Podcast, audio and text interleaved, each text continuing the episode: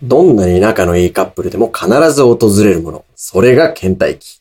この人とこのまま付き合ってていいのかな相手も同じ気持ちなのかなそんな不安を抱える時期でもあります。しかし、そんな倦怠期を乗り越えた時、二人の絆はさらに強くなる。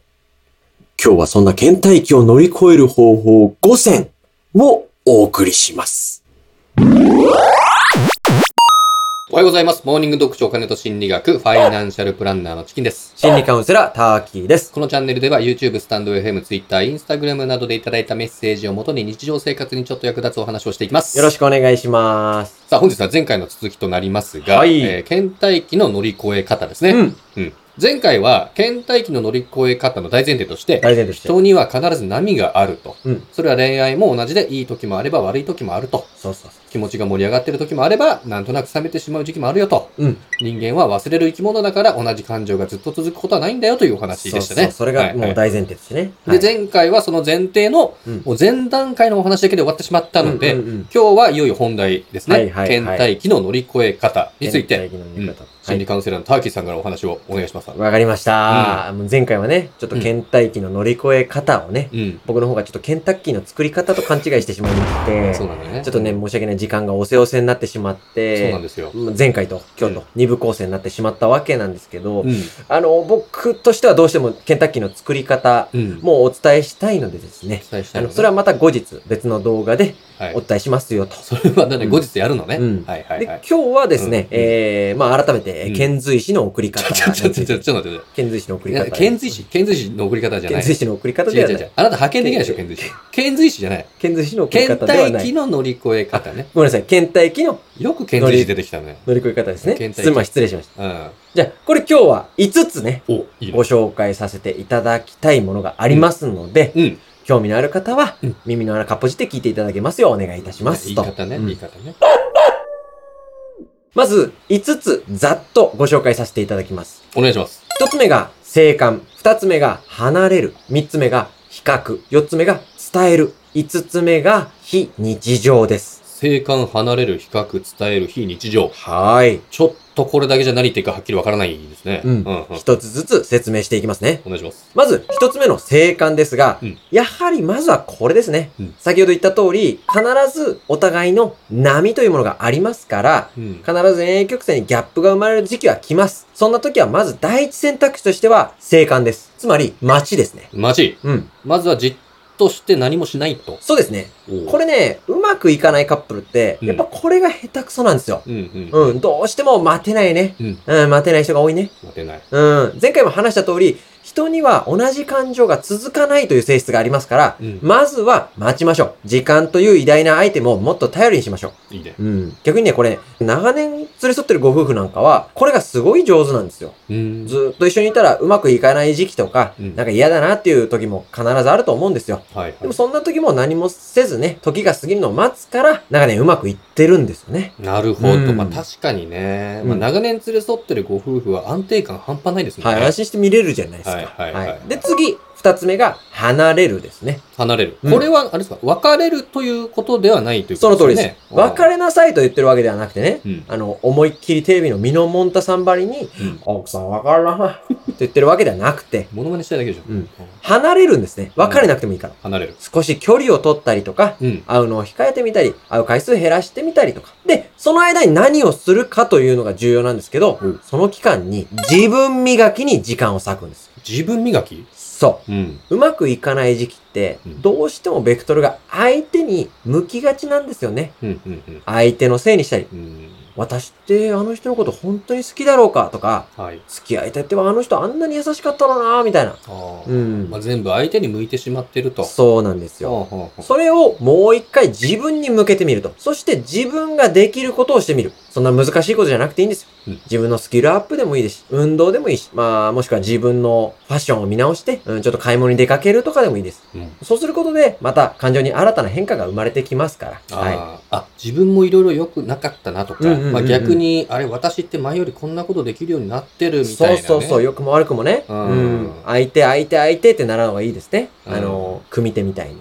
うん。はいあの、柔道の組手みたいに、相手、相手、相手ってなるのがいいいいかもしれないですね。うん。ちょっと、全然意味がわかんないですけど。三つ目が、比較ですね。生還離れるときて、今度は比較ですかはい。うんこれはね、比較って、まあ、どうしてもね、うん他人と比べるなとかね、うん他の女の人と遊ぶってことみたいなネガティブな印象を持たれてしまうと思うんですけど、そうじゃなくて、そうじゃない。冷静に比較してみることによって、うん自分のパートナーがいかに素晴らしい存在だということをね、うん再認識できるきっかけにもなったりしますから、こんなに私のこと考えてくれてる人いないなとかそうね。改めて感じたりとかね、うんううんうんんポジティブな部分を出てくることもあるだろうし、うんもしくは本当に相手がクズだったら、うん。目を覚ますきっかけにもなりますから、ああ、比較を全くしないっていうのも危ないもんね。危ない。うんそうんう。うんうんなので、適度に適正な比較をするっていうのもうん、少し大事かなと。そういうことですね。。はいい。で、4つ目、伝えるです。伝える。はい。これは感謝の言葉ですよね。うん、その通りですね。まずは感謝の言葉。まずは。はい。付き合って時間が経つと、うん。そんなん言わんでもわかるやん。みたいなね。うん。言わんだけでちゃんと思うてるがな。 みたいなのが、うん。関西の方に怒られますよ、それ。もうどうしてもそういうところが出てきてしまいます。うん。なので、ちょっとしたことでもありがとうと。うん。感謝の言葉を伝えてあげましょうと。うん。うんうん、いうところなんですが、うんこれね、伝えるに関しては、はいもう一つ、ちょっと、全国のお付き合い期間が長いカップルにですね、特におすすめなのがあるんですけれども、ほう。それが、外見を褒めるというところなんですね。外見を褒める。うん。おうおう外見的な特徴を褒めると、うんカップルの関係性がどう変わるのか、というものを調べた研究があるんですが、うん。それによると、外見を褒められると、幸福度が爆上がりした、という結果が出たんですね。まあ、当然っちゃ当然の話ですよね。うん、ただし、これちょっと条件がありまして、はいはい。付き合って16ヶ月以上のカップル、うんつまり1年4ヶ月以上のカップルに限った結果だったんですね。これ付き合った期間が長いカップルの幸せにうん外見褒めが役立つと本命。いうと、うん。すでにお互いの性格をよく分かってるので、相手が内面を理解した上で外見まで褒めてくれると。はいうことだったんですね。はいはいはいはい。逆に付き合ってる期間が浅いカップルの場合は、外見を褒めすぎると、うんまあこの人は私の見た目がいいんだ。見た目が好きなんだう。うう見た目だけが好みなのかも。うん。と相手を不安にさせることが分かったとそういうこという結果も出たんですね。贅沢な悩みだけどね。うんまあいいじゃないですかね、見た目ついてもらえるならね。そ。れな。うん。で、最後5つ目が非日常。な、非日常。うんはい。まあ長く付き合ってると、うんお互い初めての経験っていうのもどんどん減っていくわけですよね。まあ、一緒にやったことがある体験がね、増えていくわけですから。そうそうそうそうん倦怠期に陥ってる日常を破るという意味では、う二ん人で新しい刺激を体験することが効果的なんですよ。ほうほう、で、心理学の研究では、うん。スカイダイビングとか、バンジージャンプとか、うんもうそれぐらい激しい生命の危機を感じさせるスリリングな体験アクションが、うんもう倦怠期を脱却するのに効果があると立証されてるんですね。スカイダイビング。はい。はい。これはね、不定律強化と呼ばれる現象が起きてるんですが、不定律許可。はい。おう不定律強化っていうのは与えられる報酬とか与えられる刺激の種類やタイミングが変化することで、うん。まあ、より相手を魅力的に感じられるという心の動きのことなんですよ。うん。どういうことですか、それ。つまりですね、うん刺激の種類だけじゃなくて、タイミングの変化だけでも、より相手を魅力的に感じることができるということなので、うん同じパートナーとでも、まあ、環境を変えたりですね、うん一緒に初めてな体験をすることで、相手に対してポジティブな変化が生まれたというところなんですね。はいはいはいはい。とはいえ、うん。まあ、さっきのさ、スカイダイビングとか、うん。バンジージャンプなんてね、そこまで刺激的な、過激的なことはね強、すぎだよね、。そう、できないい人も多いと思うので、うんお。すすめしたいのは、例えば海外旅行とかね、あーうん、登山でもいいし、あ、登山キャンうん、キャンプなんかでもいいし、キャンプね。うん、非日常的な体験とか、うん。まあ、あとはそうですね、ダンスレッスンを初めてのとこでね、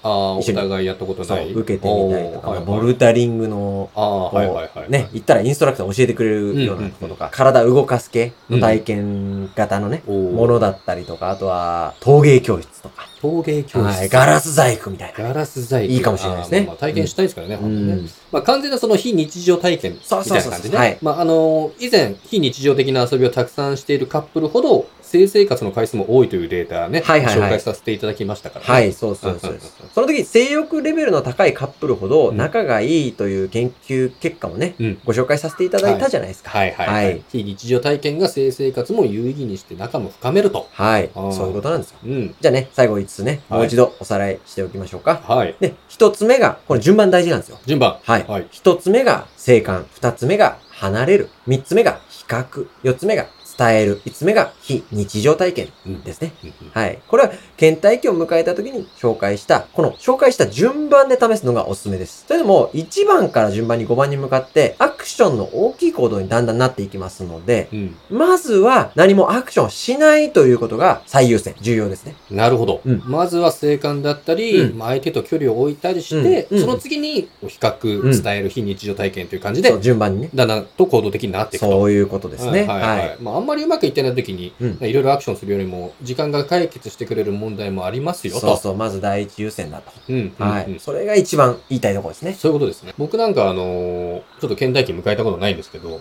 あ、女性と、まあ、ま、まだね、まともにちゃんとお付き合いしたことない。そうそうそうなるほどなね、いんでなるほどね。ただまあ、あのーコンビニの店員さん、コンビニの店員さんうん、は、うん生還、2年間ぐらい生還してますね。 ?2 年間うん。またそういう、なん、なんですかその、す好きですね、そういうのね。いや、生還は別にね、ただ、尾行尾行じゃない。ストーキングじゃあじゃ2年間生還してるだけです。ああ、はいあ、まあ、働いてるのを見てるといそうう。そうそう、見てる。るだけだから、別に何の害もないでしまあ、確かに別にわ、それは悪いことではないけどだから、別に害を与えてるわけでょ。はない。与えてる、だから得意かな、生還に関してあは。、生還がうん得意ですよと。うんなるほどね。うん。まあ、気持ち悪いけどね。生還生還。2年間生還でしょうん、2年間、ううん、ん。2年間生還。2年間生還。いやうんそれでねうんずってってないね。ずだからそこからどういうふうに発展していこうかなというふうにね。あうん。生還の後。まあちょっと倦怠期とか感じじゃないんだけど。あ、どう、どうしていけばいいかな。そうそうそうそうそうまあ二年間、生還。あれ2年間、生還。なんかジョイマンみたいに出てきてるから。あちょちょちょ。俺はちょっと真面目に話してんだけ2年間、生還。ど。こ濃 くなってきてるから、ジョイマンね。 2年間、生還。チキンが痴漢。チャンネル登録、お願いします。ご質問、ご相談、ご要望、何でもコメントください。 Twitter、Instagram でも受け付けてます。それでは。さよなら